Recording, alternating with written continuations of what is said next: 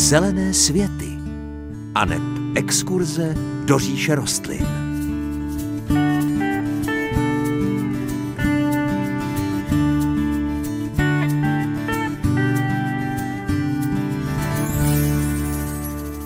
Pěkné páteční dopoledne. Události posledních let nás neustále nutí nahlížet do budoucnosti jiným pohledem. Jak žít méně na úkor přírody, či jak více využívat obnovitelných zdrojů energie. Je celkem logické, že spolu s architekty a staviteli mohou do této věci více promluvit i lidé, kteří aktivně zahradničí. V dnešním vydání Zelených světů si mimo jiné představíme jednu mimořádnou budovu, která díky stromům, bylinám a novým technologiím naznačuje zcela nové možnosti možnosti bydlení. Příjemné páteční dopoledne vám přeje moderátorsky zahradnická dvojice Hanka Šoberová a Pavel Chlouba.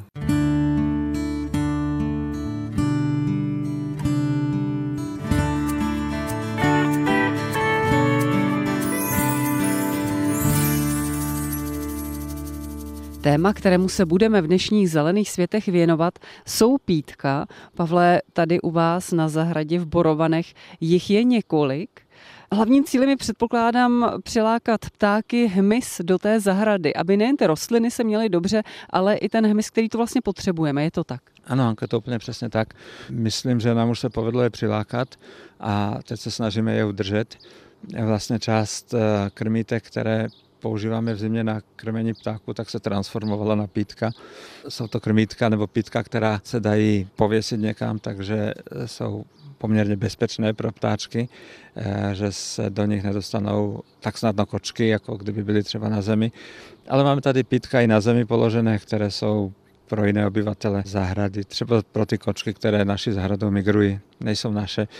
Někdy z nich nemáme radost a zase někdy vidíme, že se snaží trošku udržovat tu rovnováhu v naší přírodě, takže tím tu vodu prostě dáme, aby netrpěli, když už tady jsou když budeme rozmistovat víc pítek po jedné zahradě, budeme myslet taky na to, aby byly v dostatečné vzdálenosti od sebe, aby se ti jednotliví hmyzáci a ptáci, aby si nekonkurovali a měli všichni dostatek toho svého soukromí? Dáváme je tak a to vlastně vychází ze struktury zahrady, že nejde eh, na jedno místo dát těch eh, pítek moc do jednoho prostoru.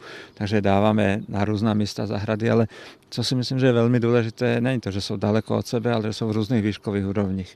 Takže eh, máme pítka, která jsou položené na zemi a to je právě pro ty drobné savce, možná pro ješky, i když nevíme, protože ješky jsme viděli na podzim tady, a mezi tím ne, ale tak oni migrují po zahradách a myslím si, že naše zahrada je průchozí, takže i tudy projdou, takže by měli i oni možnost se napít. Eh, některá pitka máme lehce vyvýšená, to jsou takové velké talíře, ty rádi navštěvují kosáci, i vrabci, sikory, používají je nejenom pro pití, ale i pro koupel, takže taková osvěžovna je to osvěžuje fyzicky nás duševně, protože koukat na to, jak eh, oni se v tom švachtají, tak je takový dobrý pocit, že pro tu přírodu něco děláme. No a potom samostatnou kategorii tvoří pítka pro včely. Ano, pítka pro včely, těch jsem si všimla, nebylo mi vlastně zprvu jasné, k čemu to pítko je, protože vy tu máte žulové koryto a v tom je umístěný jakýsi lávový kámen. A bylo mi to divné a když tady tak u toho pítka stojíme, vidím, že se na něj srocují včely, tak to je ten účel. To je ten účel. My vlastně máme podobných pítek eh, na zahradě více, ale každé funguje trošku jinak, ale eh, na všechna ta pítka ty včelky chodí, myslím si, že to je nesmírně důležité. Obvedle u sousedu eh, je několik úlů, takže včely tam bydlí a oni si asi řeknou mezi sebou, že tady je ta možnost toho pití, protože marná sláva, i včely tu vodu potřebují a když neprší, tak eh, je jí málo v přírodě, ale i když prší, tak vlastně ona rychle vsákne a potom, když není ta možnost kam si přijít pro tu vodu, tak jsou odkázány v podstatě jenom na nějakou ranní rosu. A toto je takový šikovnější systém. Je to opravdu lávový kámen, který je porézní a to žulové koryto je vlastně bez eh, otokového otvoru, takže pro pěstování rostlin není úplně vhodné, ale díky tomu poréznímu kameni se vlastně ta voda dostává do těch porů toho lávového segmentu a ty včely tam poběhují a pijí velmi hodně z toho. A potom ještě máme jeden takový keramický talíř eh, s takovou velmi hrubou strukturou, bez glazury, a tam to funguje úplně stejně. Vlastně po okraji toho pítka ty včelky chodí. Já mám někdy pocit, že se tam i hrají u toho, tak jako lidé na bazénu Mám jedno videjko, co se mi povedlo udělat, jak jedna včelka přiletěla, strčila druhou ta padla do vody a e, udělala kolečko, vyplavala zpátky, oklepala se a, a pila dál, takže myslím, že jsou i trošku hravé. A potom tady máme na jedné takové nádrži, ve které chytáme dešťovou vodu, máme takový květinář, říkáme tomu, že to je plovoucí ostrov, je to vlastně polystyrenový kruh, na kterém je natažená taková černá textilie. Ta textilie je zemina pro vlhkomilné rostliny, takže tam rostou nějaké vlhkomilné trávy. A právě, že na povrchu toho plovoucího ostrovu se díky té textilii pořád nachází kapičky vody a tam včelky také hojně chodí, takže to i oni umí rozdělit. Chodí na tři, na čtyři místa na této zahradě a máme radost, že si umí oni tady najít místo důležité pro jejich život.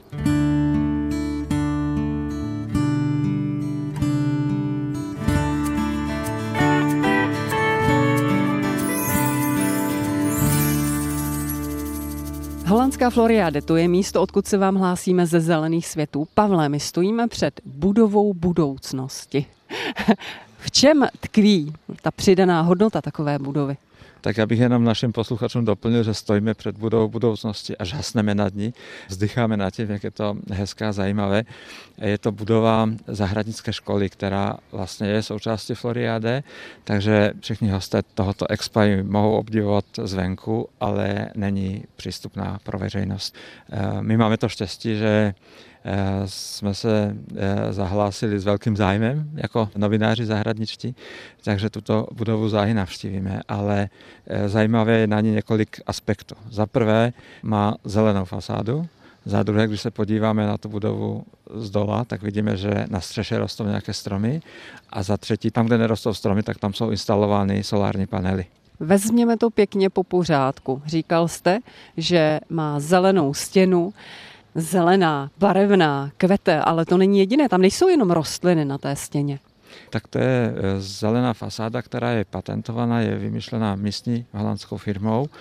E, je vlastně zajímavá tím, že se skládá z několika segmentů. Ty segmenty se opakují, dají se jednotlivě měnit nebo e, jednotlivě udržovat, kdyby bylo zapotřebí. A vlastně většina těch rostlin, které se nacházejí na té zelené fasádě, tak jsou trvalky a v těch trvalkových plochách, které teď vypadají i velmi ozdobně, ale to je vlastně až eh, sekundární význam tohoto místa, tak jsou ještě umístěny eh, hmyzí domky a ptačí budky. Takže je to takové opravdové místo pro život, které v součtu zabírá poměrně velkou plochu, ale tím, že je to plocha vertikální, tak šetří plochu klasickou a umožňuje různým formám života existovat a příznivě působit na to životní prostředí, které se nachází v blízkosti. Já si neumím vůbec představit, jak se takováto plocha udržuje a jak se zalévá. Tak zalévání je úplně eh, speciální záležitost tohoto projektu, to je součástí toho patentu.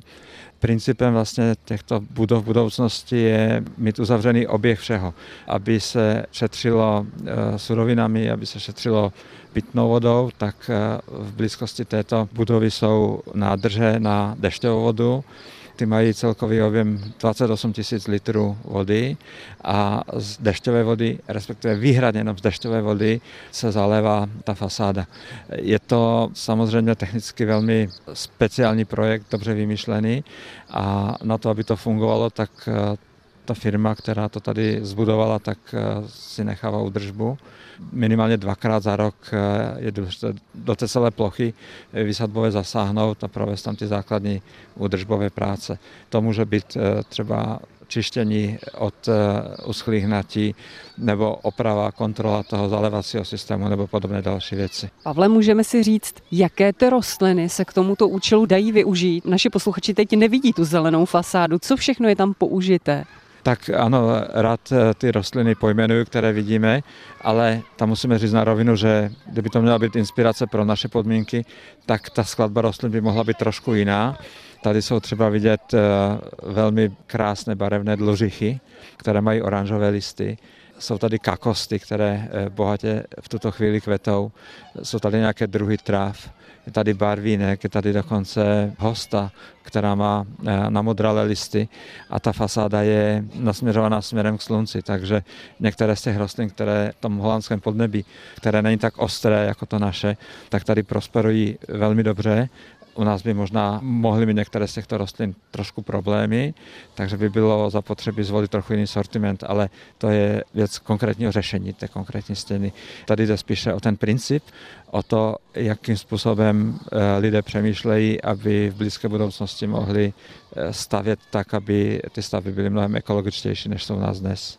No a navíc budeme mít fasádu, která bude během roku měnit nádherně barvy. Můžeme tady očekávat nějaký letní, podzimní, možná i zimní efekt? Také před touto fasádou stojím letos po druhé, protože Floriade jsem navštívil jednou v Dubnu a ta zelená fasáda působila úplně jinak.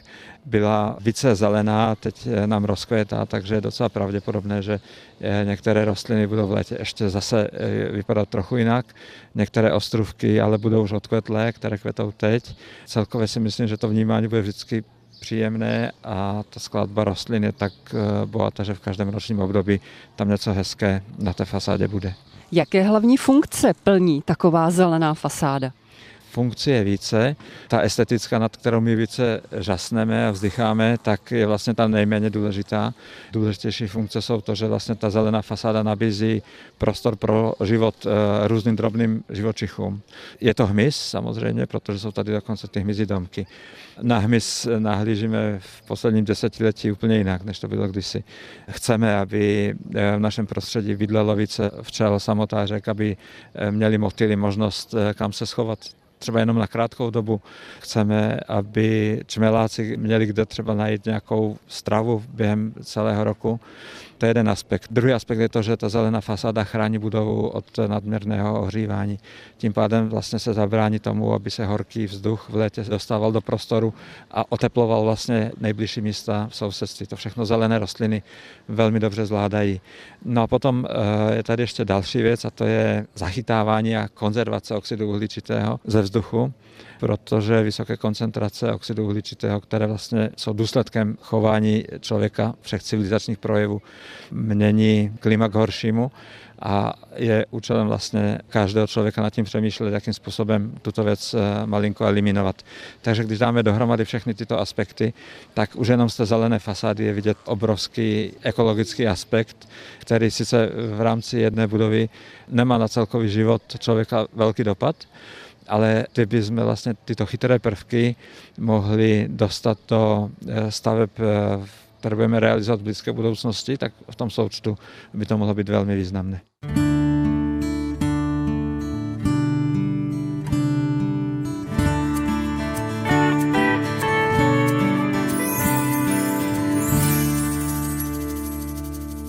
Se zelenými světy se hlásíme z Expo Floriade, velké holandské výstavy, eh, zahradnické výstavy, která je velice inspirativní a stojíme, jak už jsme před chvilkou řekli, před budovou budoucnosti. Popsali jsme si zelenou fasádu, její funkce, ale nutno zmínit taky tu střechu, Pavle. Tam jsou po celé střeše umístěné soláry. Co všechno vlastně obstarají na takové budově? Tak na té střeše jsou solární panely a ještě jsou k tomu i stromy. Těch stromů tam není velké množství, ale jsou tam. A oni vlastně plní tu samou funkci jako ta zelená fasáda, o které jsme mluvili před chvilinkou. Ochlazují povrch té střechy, spotřebovávají dešťovou vodu, která tam na to místo eh, dopadne. Na solární panely eh, vyrábějí nezbytnou energii, která je důležitá pro chod té budovy. Když se do té budovy podíváme zevnitř, tak uvidíme, já to teď vím, protože jsem tam byl před měsícem, tak můžu být trošku zachytrého, tak uvidíme, že je tam velké množství pokojových rostlin. Část těch pokojových rostlin, nezanedbatelná část, eh, visí na lankách těsně pod stropem, takže využívají ty rostlinný prostor, který by byl jinak eh, úplně mrtvý, nepoužitelný a nad každým tím truhlíkem s pokojovými rostlinami jsou panely s vegetačním osvětlením. To jsou speciální světla ledkového původu, které osvětlují ty rostliny a i v temných místech umožňují vlastně růst těm rostlinám v optimálním režimu. A samozřejmě ta světla, která pomáhají žít rostlinám, tak ty dostávají také energii z těch solárních panelů. To je vlastně princip té budoucnosti, žít v jakémsi uzavřeném toku těch eh, energií, aby člověk byl co nejméně závislý na těch tradičních energetických zdrojích, jak jsme zvykli žít doteď.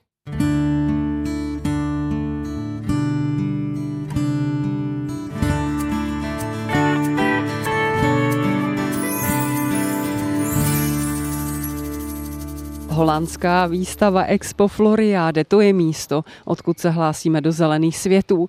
Jsou tady mnohá zákoutí, která by se mohla stát inspirací pro nás všechny. Často řešíme, jak si vytvořit nějaké zajímavé posezení, zákoutí. A my tady u jednoho takového stojíme. My jsme u jednoho velmi zajímavého místa, kde vidíme velmi dobře využité proutí.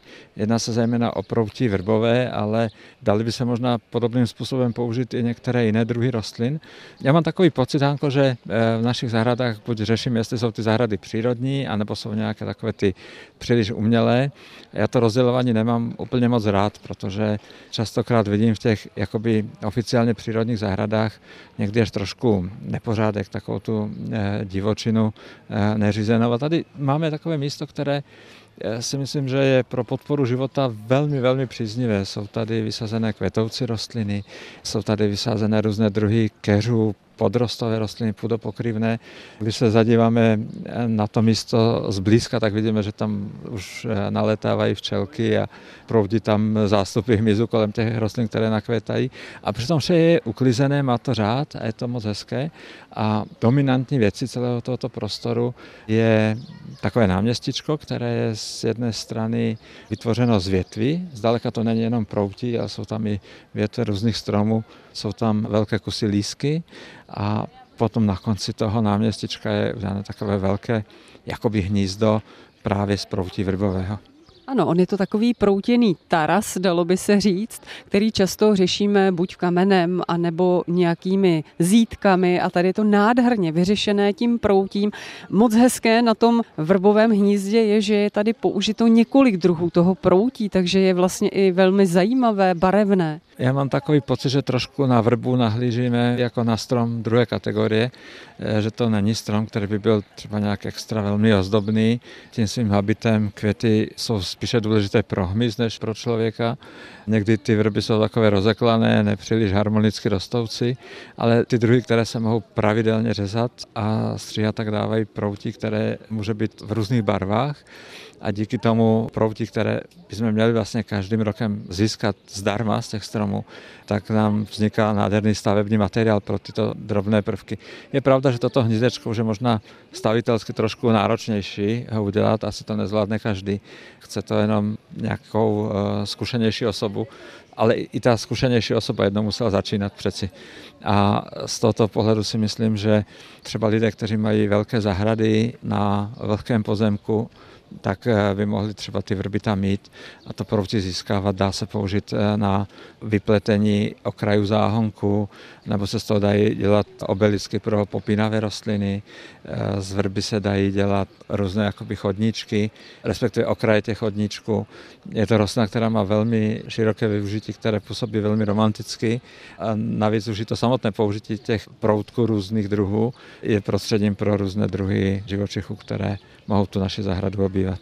No o tom, že je tohle místo atraktivní, to, které jsme právě popisovali, svědčí i to, že za tu dobu, co jsme vedli tenhle rozhovor, se tu vystřídalo několik zájemců, obdivovatelů a před chvilinkou se tam fotilo pět slečen, které nasedali do toho hnízda. Mohlo by posloužit jako taková velká manželská postel anebo posezení, poležení někde na rodinné zahradě. Dobrá inspirace. Ano, já s tím souhlasím. Eh, myslím si, že každá inspirace, kterou objevíme, tak je svým způsobem velmi dobrá.